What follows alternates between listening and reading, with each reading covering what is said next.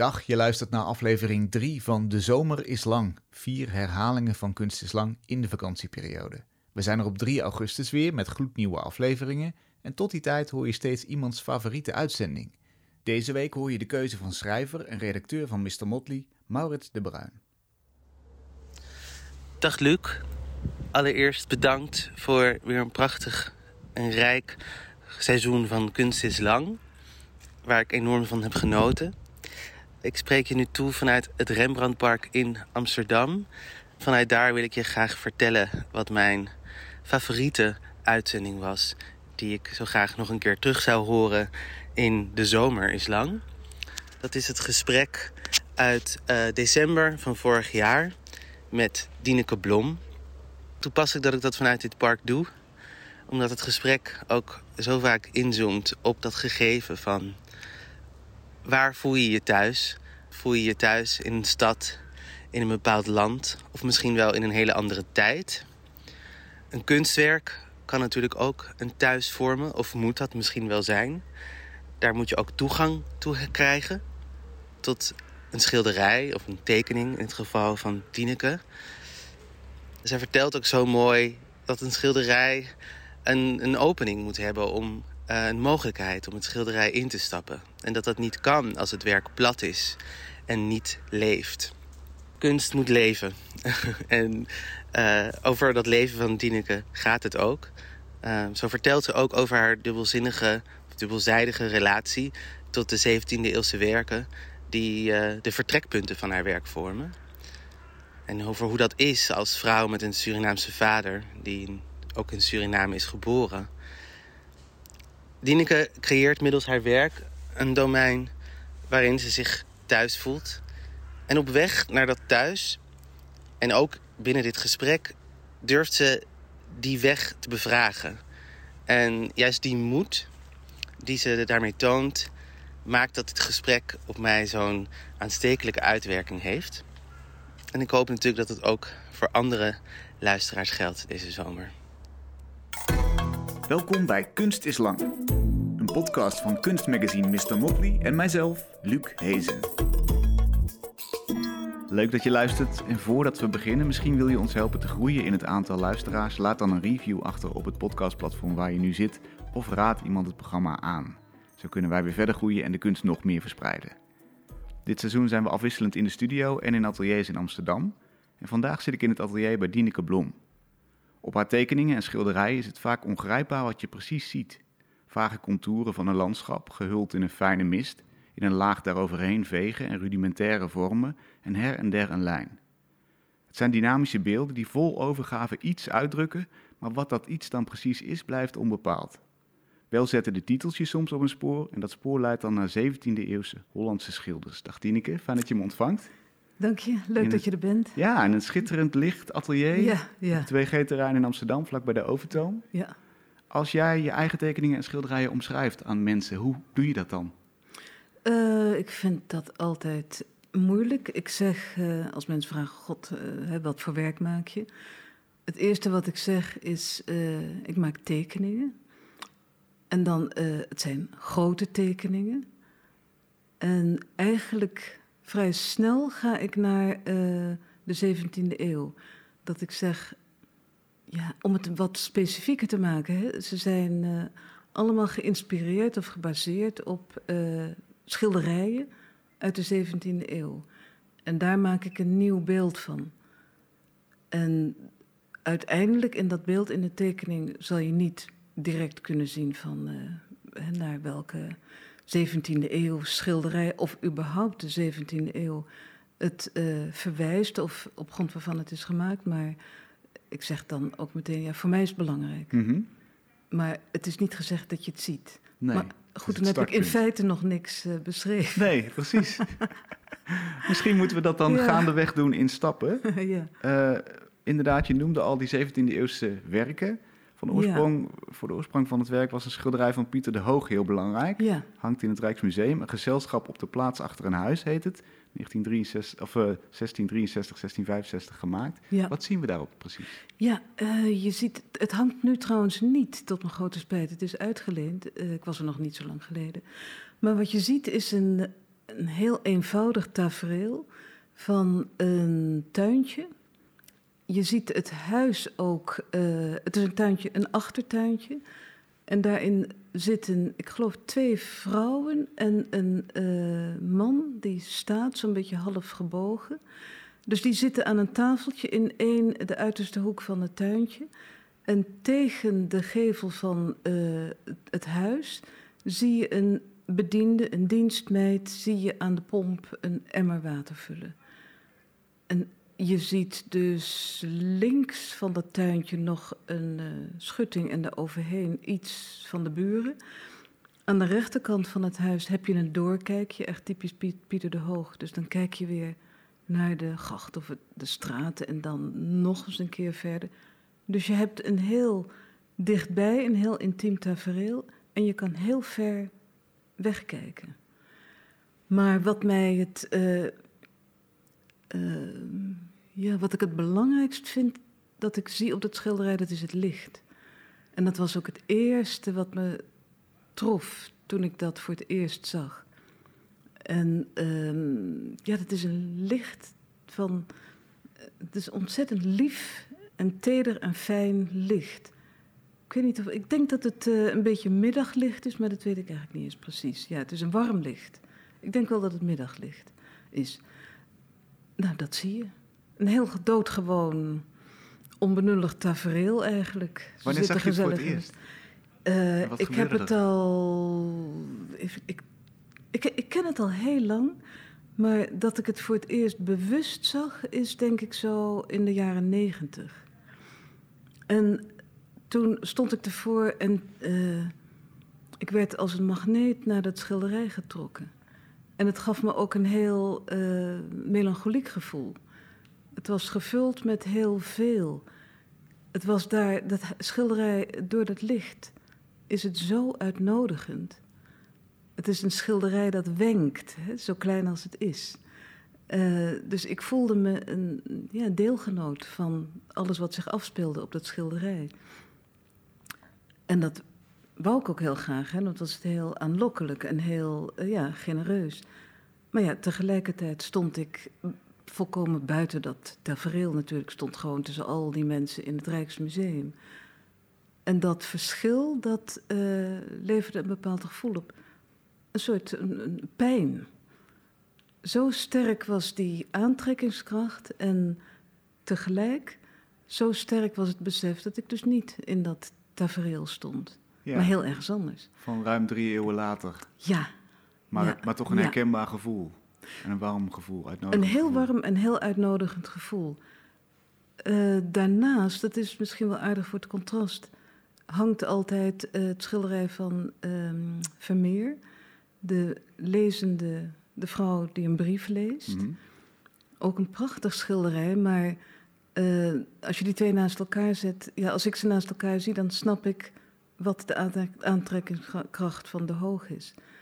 Bij Vermeer is het iets geheimzinnigs. Hè? Je weet niet precies wat zich daar afspeelt. En je wordt als kijker ook eh, heel ergens anders geplaatst. Eh, een beetje in de bezemkast. Hè? En dan kijk je stiekem naar eh, wat zich daar afspeelt. Mhm. Maar bij de hoog is het gewoon open, ruim. Het is een, er gebeurt niks geheimzinnigs. Je zou bij wijze van spreken de buurman zijn die zo'n beetje fluitend langsloopt en zijn hand opsteekt. En dan steken zij een hand eh, naar mij op. Eh, dus heel alledaags, maar heel eh, ja, verhevigd geschilderd. En ik denk dat dat het nog steeds, na al die jaren, is dat het bijzondere voor mij van dat schilderij. En hoe brengt dat je naar je eigen werk? Want er zitten nog wel een aantal Ja. stappen tussen. Ja. Ik had dus eh, die emotie, die hele sterke emotie bij het schilderij. En daar kon ik het bij laten. Maar op een gegeven moment dacht ik. ehm, de enige. Want ik wou uitvinden wat het precies was. Wat er gebeurde met mij wanneer ik naar dat schilderij keek. En ik dacht, ja, dat moet je gewoon uitzoeken op jouw manier. En dat is door te tekenen. En toen ben ik eh, begonnen met. met te tekenen, min ja, echt naar aanleiding van het schilderij en wat specifieker wat betreft het beeld. Dus ehm, ja, het, het, het zijn twee schilderijen geweest, ik moet het goed zeggen. Het was eh, het buitenhuis en het was de linnenkast. Die twee die hingen naast elkaar altijd.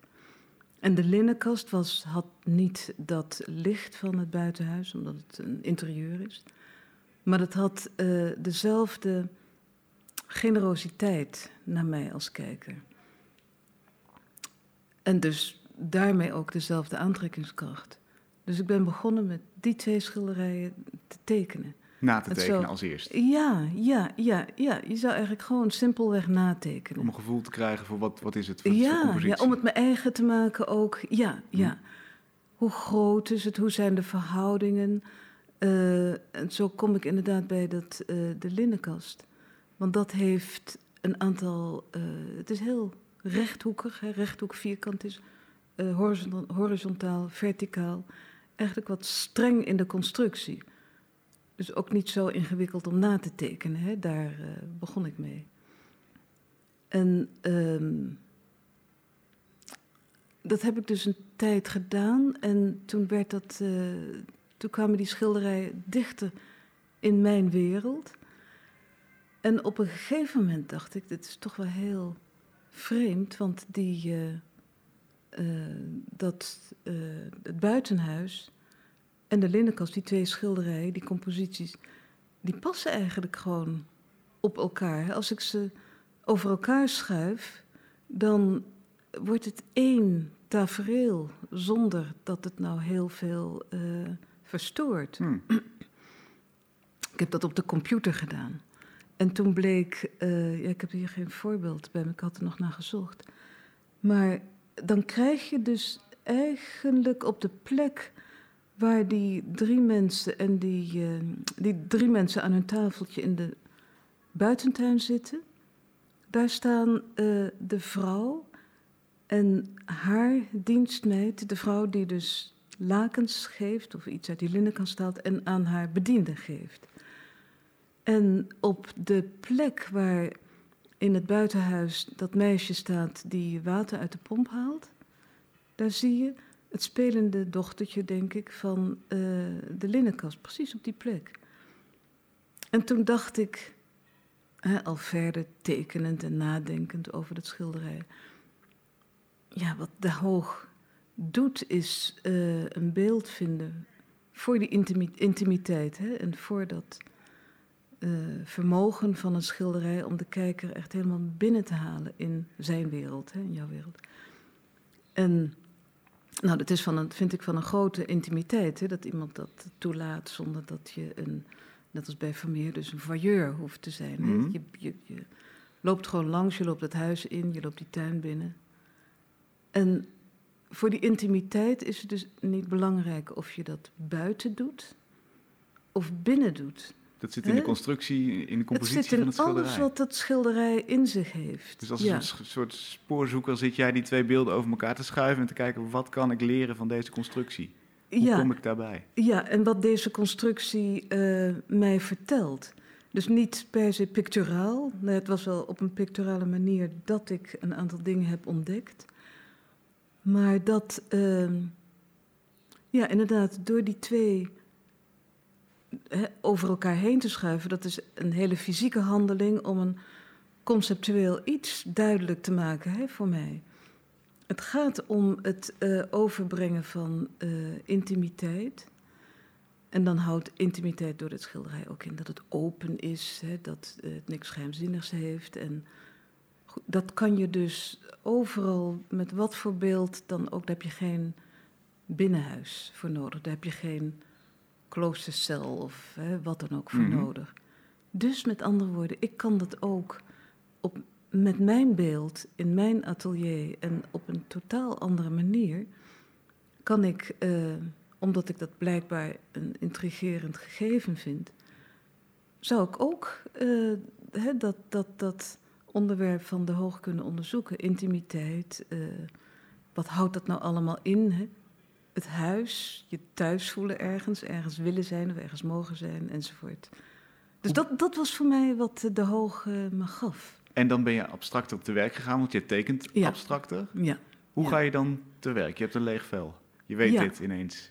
Ja, nou dat lege vel is inmiddels wel al ge- lege vellen, hè, een heleboel gevuld met, eh, met van alles. Hè. Dat zijn dus die eh, pogingen om dichter te komen bij de hoog, beeldend. En ehm, ja, ko- kwamen een paar vormen uit naar boven die voor mij eh, het geheel droegen. En dat waren een paar rechthoeken. Dat waren de rechthoeken van de linnenkast, hè, dus eigenlijk letterlijk. En het waren de rechthoeken, ik geloof van, eh, nou, misschien kwam dat uit het buitenhuis, maar. En misschien de gevel van, eh, de achtergevel van het buitenhuis. Maar het waren twee rechthoeken die eh, na- letterlijk naar voren kwamen. Mhm. En toen had ik het idee, eh, ik zou met mijn ogen eigenlijk door die rechthoeken kunnen springen. En dan heb ik diepte. Dan zit ik dus eh, echt hè, met mijn hele wezen, met mijn kijken, met mijn hele in die andere ruimte. Dan zit ik, nou, specifiek als ik dan de kijker ben die in het atelier naar, dat, eh, naar die tekening kijkt, die aan het ontstaan is, dan zit ik op dat moment in mijn ruimte.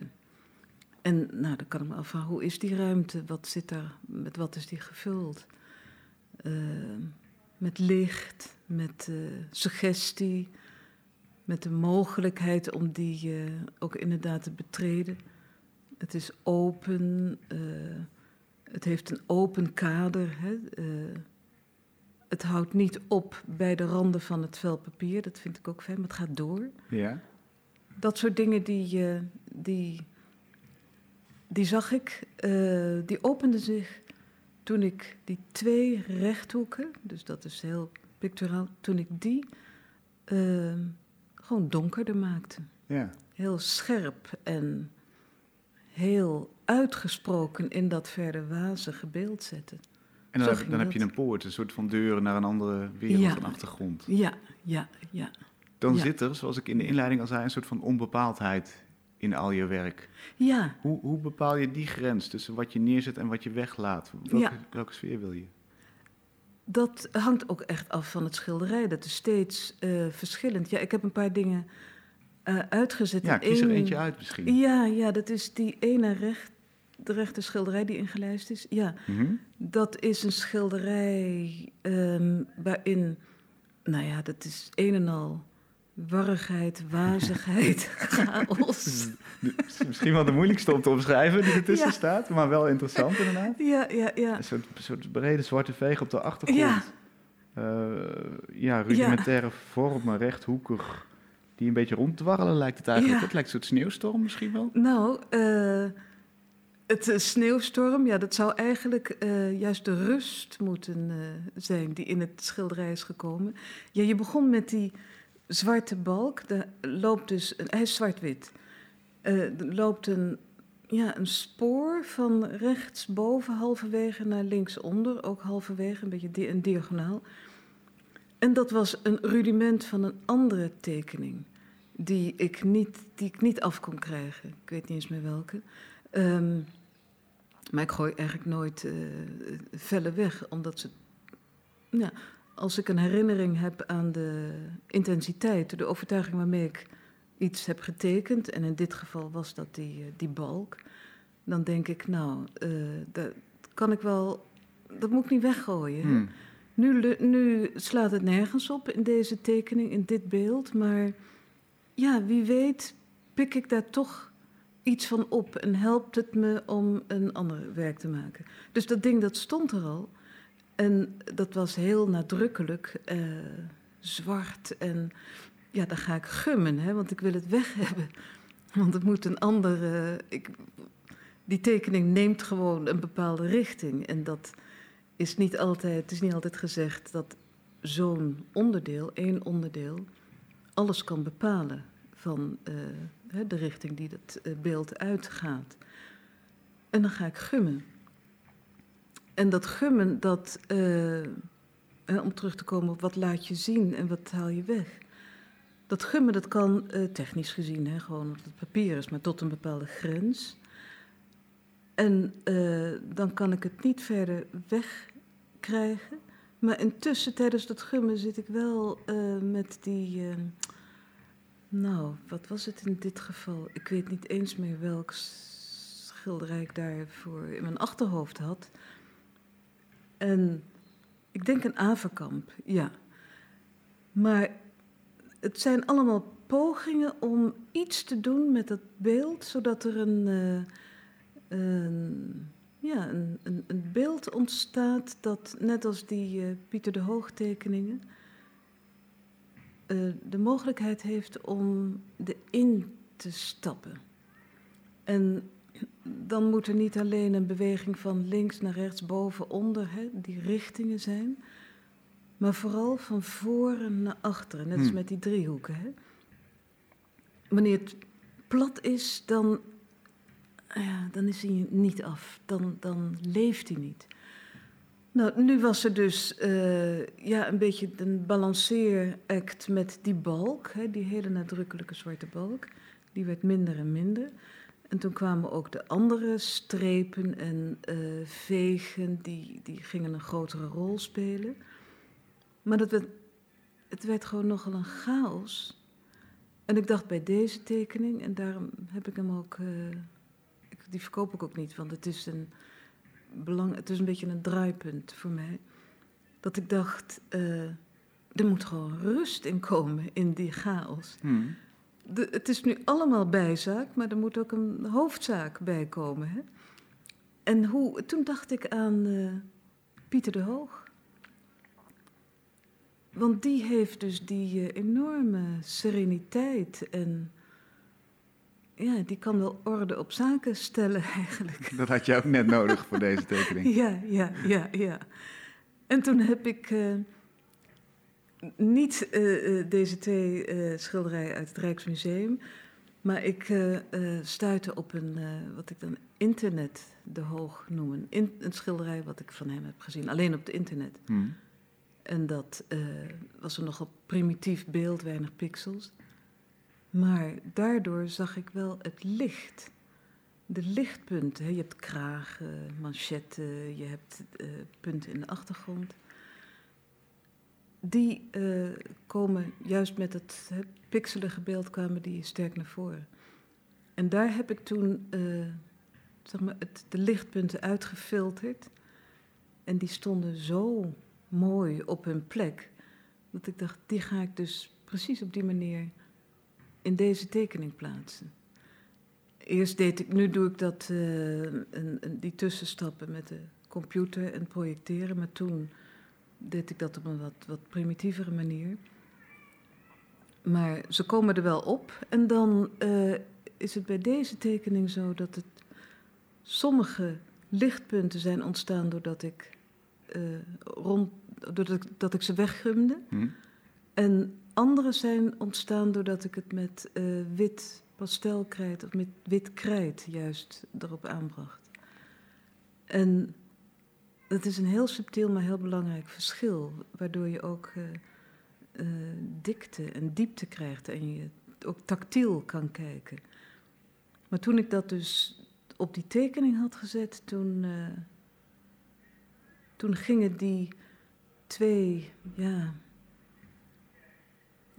gedachtensporen of twee voornemens of de, de ontst- twee of drie of tien ontstaansgeschiedenissen hè, in deze, dat is nogal complex, die gingen op een mooie manier op elkaar inwerken. En toen ging het, eh, ging het geheel leven. Hmm. En ik vond het dus een hele. ook wel een overwinning dat ik zo'n ontzettend lelijk lomp ding eigenlijk, hè, die, die, die eh, horizontale balk, dat ik die. Dat ik er omheen heb kunnen tekenen. Ik heb het niet weggehaald. Het is een moeilijkheid. Hè? En ik heb, een, het, het tekening begon met een moeilijkheid. En daar heb ik me weten uit eh, te wurmen. Ja, En dat vind ik ook fijn als het, eh, eh, ja, als het niet gladjes verloopt. als er een worsteling is. Ja, ja, toch wel. ja. Dan leen je eigenlijk schilderkunstige trucs, zou je kunnen zeggen, Mhm, of, of mhm, mhm. eigenschappen, kenmerken van, eh, van die Hollandse schilders uit de 17e eeuw. Mhm. Tegelijkertijd, zoals je al zei, je ziet niet dat dat eraan ten grondslag ligt. Dat moet je weten en dan kun je misschien gaan zoeken. Ja. Eh, wat maakt dat je niet bijvoorbeeld à la de Hoog wel een, een heel ingevuld schilderij of een ingevulde tekening hebt, maar dat er een soort van onbepaaldheid in zit? Waarom is die zo kenmerkend voor jouw werk? Eh, sorry, wat bedoel je precies? Dat, je, dat ik niet met een ingevulde tekening. Nee, eh, dat, begin? dat, Ja? dat we niet precies zien wat het is. Oh, dat, ja, dat, ja. dat, het oog dwaalt. Dat je, bij, de hoog zie je, oké, dit is een tafereel, klaar. Ja. Nou ja, niet dus, hè, eigenlijk. Nou, je herkent wat het is en dan kun je door naar verdere betekenissen. Maar je ziet wel in eerste instantie wat het is. Ja, je ziet een herkenbaar tafereel, maar eh, het gekke is dat ik, of niet het gekke, dat ik heb het niet bij ieder schil, eh, schilderij, 17, 17e eeuw schilderij, hè, dat ik denk van, god, daar moet ik iets mee. Maar het, is een, eh, het zijn die schilderijen, en het zijn er tot nu toe een paar, waarvan ik eh, denk, oké, ik zie hier een heel duidelijk, concreet tafereel. Mhm. Maar eigenlijk zie ik iets heel anders. En nou ja, zoals ik zei hè, bij de hoog die intimiteit, dat. Maar bij een ander schilderij, eh, zoals een schilderij van Metsu, waar ik ook een heel, hele serie tekeningen op heb gemaakt, over heb gemaakt, ja, daar zou je ook kunnen zeggen dat is een heel concreet beeld. Dit was van een, eh een smidse, een man die komt met een paard de werkplaats van een smid binnen. En eh, nou dat zou ik kunnen zeggen, goed, dat zie ik. Maar toen ik dat schilderij zag, ik, ga daar maar even op door, hè, omdat dat eh, misschien beantwoordt je vraag. Eh, dat schilderij zag ik in een overzichtstentoonstelling van Metsu, ook weer in het Rijks, de hele tijd terug. Nou ja, het is een virtuoze schilder, hè, prachtig. En toen zag ik eh, ineens een schilderij waarvan ik dacht, wat, wat, wat een raar mislukt ding. Als je zo goed kan schilderen, waarom doe je het hier zo modderig en zo... Geef je ons zo weinig houvast eh, wat betreft het concrete beeld. En toen heb ik daar heel lang voor gestaan voor dat schilderij, want ik vond het echt heel fascinerend. En toen ik daarvoor stond, eh, duurde het vrij lang voordat ik echt kon zien wat zich daar afspeelde. Het was heel donker, hè? zo'n zo'n beetje bruinig, eh, groot bruin modderig vlak. En eh, een paar lichtpuntjes weer, hè? die lichtpuntjes. Die eigenlijk altijd eh, via het licht komt, de ware toedracht aan het licht, letterlijk. Hmm. En ehm, dus dat gezicht, eh, dat schilderij, dat eh, ja, ontvouwde zich heel geleidelijk door te kijken. Echt door te kijken. Net zoals je in een tentoonstelling hè, met een video-installatie, je doet eh, het de zwarte gordijn weg en dan betreed je een donkere ruimte en dan ben je ieder gevoel van oriëntatie kwijt. En dat was wat ik eh, ja, dat, dat was het gevoel wat ik kreeg bij dit schilderij van Metsu. En dat is dus niet iets wat is voorbehouden aan de 21ste eeuw of aan de 17e eeuw. Hè. Dat is een heel existentieel gevoel. Dat je ergens bent en ja, waar ben ik eigenlijk? Hè? En wat voor, eh, hoe kan ik hier vaste grond onder de voeten krijgen? Hoe zit dat? Dus naarmate ik langer over dat schilderij nadacht, dacht ik van ja, er kan wel een, eh, een man met een paard eh smid binnenlopen, maar misschien is dat eh, de reden dat hij dat voor hem eh, de, de, in opdracht van die man heeft geschilderd. Dus, maar als kunstenaar heeft hij het over dit, Hmm. dit existentiële gegeven. En hoe geef ik daar een beeld voor? En nu doen we dat anders. Nu is het ook hè, gethematiseerd en eh, hebben we de abstracte kunst gehad. Maar het mooie van die 17e eeuw vind ik dat ik eh, dat ik dat tot me krijg op een hele andere, via een hele andere weg. Via een hele concrete, geaarde, hè, gegronde weg. Ja. Jij kiest een andere weg. Jouw werk is, Mhm. is minder duidelijk. Ja, Waarom? Ja. ja. Omdat ik begin bij het punt, eh, bij een soort nulpunt. Eh, ik heb dan dat, dat schilderij geanalyseerd. En dat doe ik nu op een iets andere manier dan hè, een hele tijd geleden. Zoals bij dat, eh, dat, dat moeilijke die tekening die ik zo net beschreef. Ehm, nu doe ik dat ehm, op een wat studieuzere manier. En daar gebruik ik ook de computer voor. En ehm, ja, dat nulpunt, hè, van waar begin ik? Je zei, je bewandelt een ander pad. En dat, dat nulpunt, ehm, dat is een moment waarop ik het schilderij heb geanalyseerd. In dit geval dus die ehm met u. Misschien kan ik het, die stappen een beetje concreet uitleggen. Ik ben vooral benieuwd naar het eindresultaat. Van de onbepaaldheid eruit. Want we moeten van- omwille van de tijd denk ik een paar stappen overslaan. Ja, ja. Wanneer is het goed? Genoeg. Het is goed als het ehm, de boel niet eh, doodslaat, als ik het niet te veel gestuurd heb in één richting. En eh, dan is het goed. En wanneer, het is niet goed wanneer, eh, als ik mijn atelier binnenkom, ik iedere keer hetzelfde zie. Zoals bijvoorbeeld daar een, een tekening, die is bijna af, daar ben ik nu mee bezig. Iedere keer als, als ik mijn atelier eh, inloop, dan eh, denk ik, goh, ik begin nu, mijn oog valt op het eh, vlekje of de vorm linksonder. Of mijn oog wordt nu getrokken naar een vierkant wat een beetje schuin hangt. Hè. En ehm, ik begin van daaruit dat hele beeld met mijn oog te bewandelen. Of ik kan hier of daar. In ieder geval, het, is dus, het moet zo zijn dat ik niet iedere keer echt letterlijk hetzelfde zie. Dat Ja. ik niet iedere keer ook bij hetzelfde punt begin.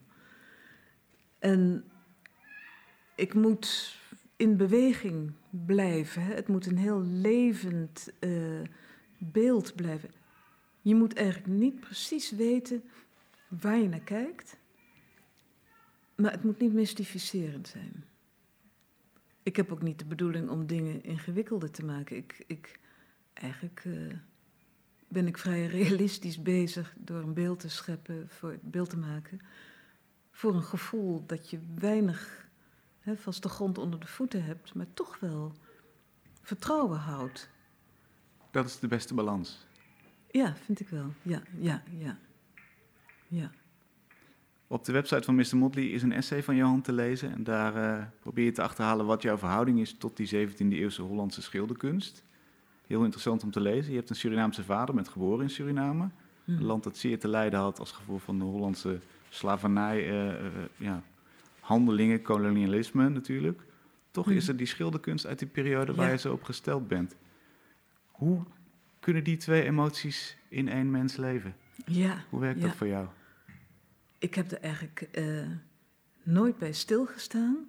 Totdat ik een lezing gaf in eh, de Verenigde Staten, in Detroit. En eh, een lezing waarin ik dus heel uitgebreid inga op die 17e eeuw, op die bronnen van mij. En toen, dit was in 2013. Nou, ik heb natuurlijk wel stilgestaan bij het kolonialisme en die historische achtergrond. Maar ik heb mijn werk niet op een politieke manier daarmee verbonden. Ik heb. Ja, maar even terug dus die lezing. Toen kreeg ik na afloop een vraag van iemand. eh, waar ik helemaal niet op was voorbereid ook. Ze zei: van hoe kan het dat jij met jouw achtergrond. je bezighoudt met schilderijen uit een periode die zo eh, afschuwelijk was? Hoe is dat voor jou? En eh, die vraag die overviel me echt. En ik maakte me een beetje met de Jantje van Leijen af. Hè. eh. maar in de jaren daarna eigenlijk meteen dacht ik... ja, god, dit, dit, hier kan je niet zo, eh, hier kan je je niet zo gemakkelijk mee afmaken. Er zit echt iets in. En ehm, toen ben ik daarover gaan nadenken.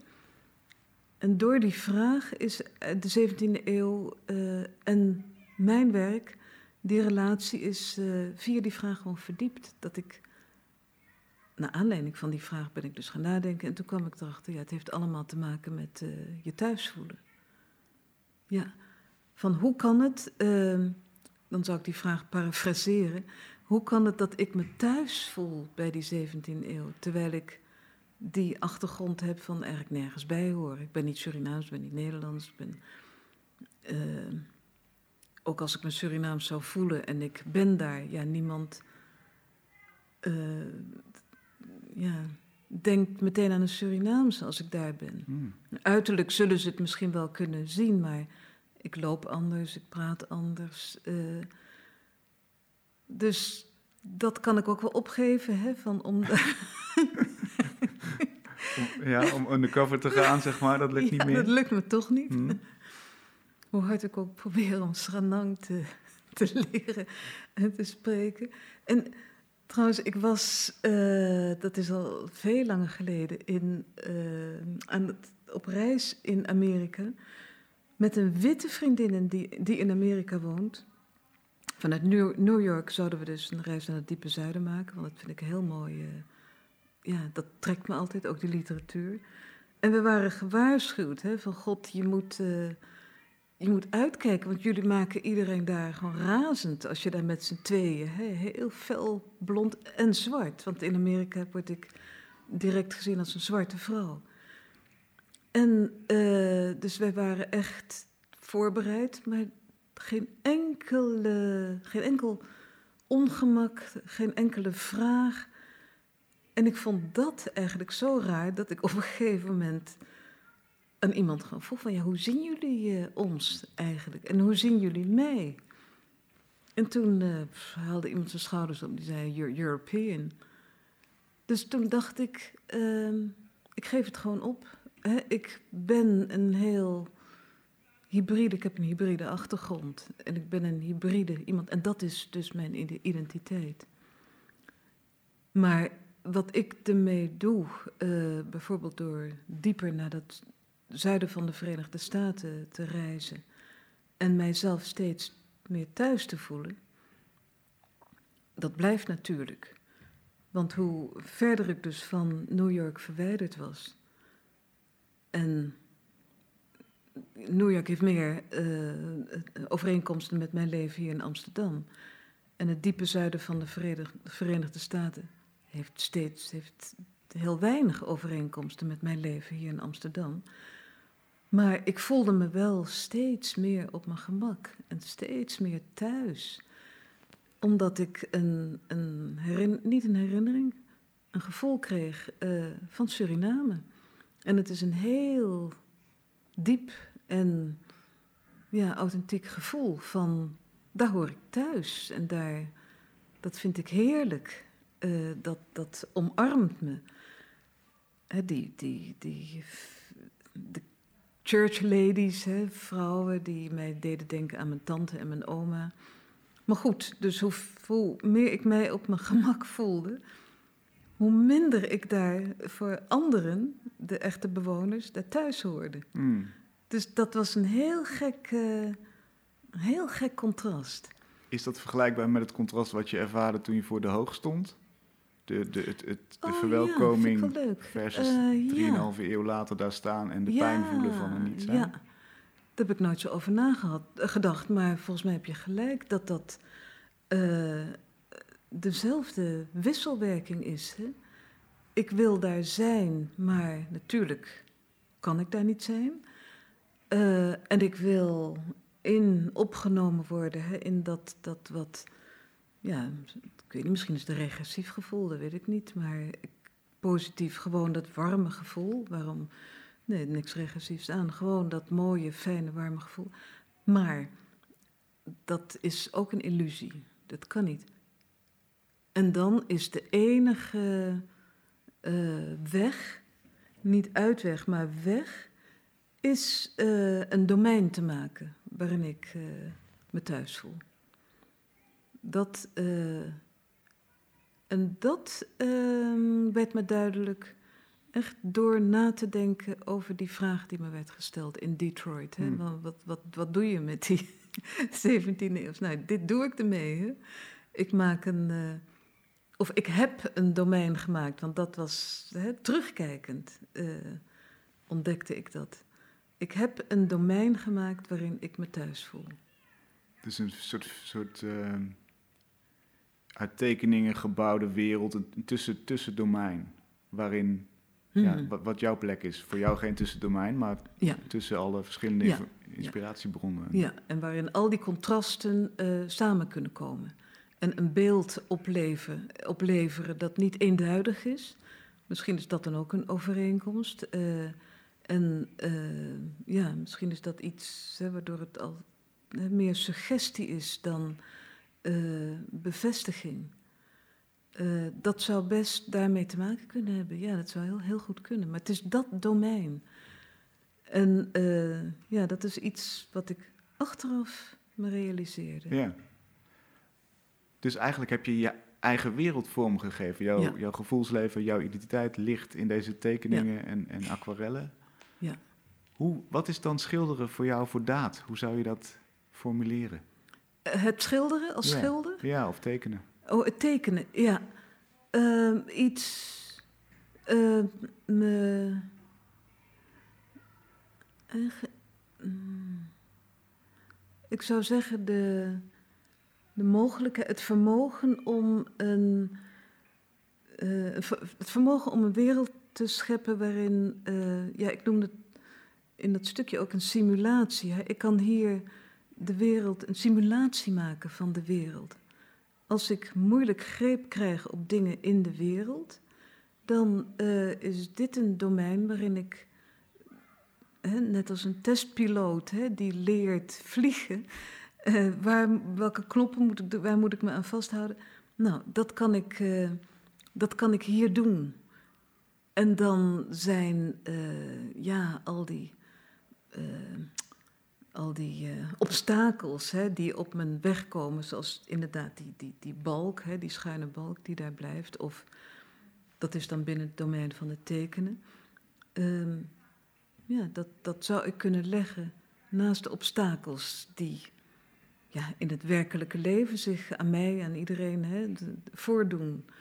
Eh, ja, zie daar maar eens mee om te gaan en uit te komen en er iets. eh, soms rolt daar iets melancholieks uit en soms rolt daar iets heel lichts uit. Ik kijk nou naar een eh, tekening die is gebaseerd op Averkamp, die ik heel melancholiek vind. Ja. En rechts deze vind ik heel licht. En ook degene die ernaast hangt, die zijn weer heel vrolijk en licht.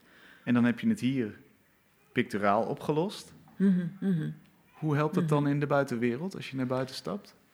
Ehm, ja, soms helpt het, soms helpt het niet. Maar in ieder geval is het eh, ehm, zo dat het bagage is die ik meeneem. Hè? Goed, goede bagage. Je gaat ook niet helemaal zonder met alleen maar één zakdoek op stap naar eh, Trinidad hè? of naar eh, ehm, China.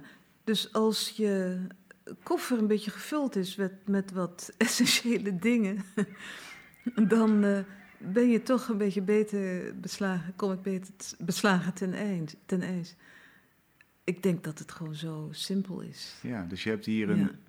een artistieke wereld waarin je vaste grond onder de voeten hebt, waarin Ja. je identiteit deels is weergegeven, wat zelfvertrouwen geeft, wat, wat, wat houvast geeft voor de wereld daarbuiten.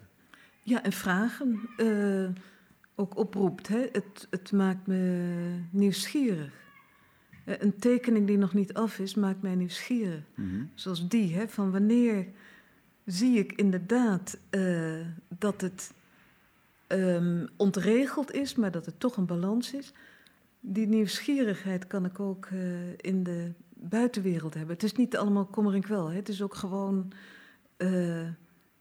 dit is ook een simulatie hè, van.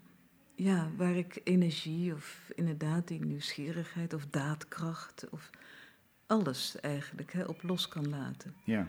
En dat vind je ook in de, in de echte wereld. Ja, de Ja. worsteling in een tekening en het, het besef dat er verschillende paden zijn om zoiets op te lossen, is Mhm. natuurlijk het bruikbare idee voor wat er, wat er zich buiten afspeelt. Ja, ja, Dan kun ja, je dingen ook op verschillende manieren en creatieve manieren oplossen. ja. In welke richting gaat je werk zich ontwikkelen, vermoed je? Ehm, nou, ik kijk nou tegen een tekening aan. Het is een, eh, de laatste tekening. En die is weer. Nou, ik heb nu een. Die is ook weer gebaseerd niet op een Hollandse schilderij, de Hollandse 17e eeuw, maar een heel gek schilderij van een Franse schilder uit begin 18e eeuw. Ehm, dus ik denk dat de. Maar dat weet ik niet. De, ehm, de bronnen waar ik me op baseer, dat die, misschien worden ze eclectischer. En wat ik nu heb, ik heb een heel ja, een archief, een heel reservoir aan ehm, beelden die analyses zijn van die eh, 17e eeuwers. Hè. Ik noem het schema's, dank er daar eentje tegen de pilaar. Dat, eh, dat zijn aan, picturale hè, analyses Mhm. van zo'n schilderij. En dan heb ik een vormen, ik heb een vormentaal of een archief van vormen waar ik mee kan eh, spelen. Dus van één schilderij naar een serie tekeningen is nu veel, ja, wat eclectischer geworden. Ik pik nu eh, uit een grote zak en eh, dat, die zit in mijn hoofd en daar denk ik, oh ja. Maar ik kijk nu ook weer naar eh, die muur daarachter. Dat thema van huis en thuis is in de laatste serie ook vermengd met een eh, heel specifieke eh, ruimte. En dat is van nu. Eh, en die plaats ik ook in het domein van die eh 17e eeuwers en van die vroeg 18e eeuwers. Daar zie je een, ja, een schema. Het is een huis dat ik probeer te vangen. Hè. Ik probeer dat. Ik ben helemaal geen goede perspectiefs goede tekenaar. Dus ik wou die ruimte, die bestaande ruimte, wou ik tekenen. Het lukte me niet, lukte, lukte niet. En toen eh, dacht ik, nou ja, al deze pogingen leveren wel een groot vel op van, nou ja, eigenlijk net als die horizontale balk. Hè, dat is een, eh, het heeft een bepaalde intensiteit, maar het heeft beeldend nog geen eh presence. Hè, Ja. dus, en dat, eh, die pogingen, die hebben een aantal vormen opgeleverd. En die vormen, misschien wordt het heel, heel ingewikkeld, hebben voor mij weer direct te maken met die bestaande ruimte. Mhm. En die zet ik nu ook in om eh, tekeningen te maken. En die tekening, die dus volgens mij nu wel af is, die heeft voor mij het, eh, het lichte en het speelse. Ja, wat ik heel verrassend, waar ik heel blij mee ben. Dat ik dat in een eh, tekening heb. Het is heel open, licht. Eh, ja, misschien gaat het eh, die richting op. Ja, Ja, het blijft in ieder geval zitten in de vormgeving van het huis, de, de, de intimiteit. van, van ja, je thuis voelen. Ja, ja, ja, dat is zo groot gegeven. Hè, dat, dat kan dus heel veel vormen krijgen. Mooi, succes.